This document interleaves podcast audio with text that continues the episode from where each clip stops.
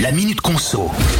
Faire partir son enfant en colonie de vacances l'été, bah, ça peut coûter un peu cher. Alors pour donner un petit coup de pouce aux parents qui peinent un peu au niveau du porte-monnaie, la ministre des Solidarités et des Familles a annoncé la création d'un passe colo dès l'année prochaine.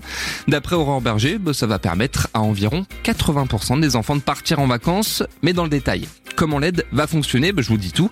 Déjà, faut savoir que le dispositif ne va concerner que les jeunes de 10 et 11 ans, juste avant leur entrée au collège.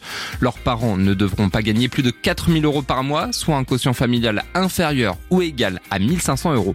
Toujours au niveau des chiffres, le montant du coup de pouce va varier en fonction des revenus des foyers, forcément, entre 200 et 350 euros selon le gouvernement. Et puis la dernière info, c'est que l'aide sera directement versée à l'organisateur des séjours labellisés Pascolo, selon le principe du tiers payant c'est-à-dire que les familles n'auront plus qu'à payer le solde restant à leur charge.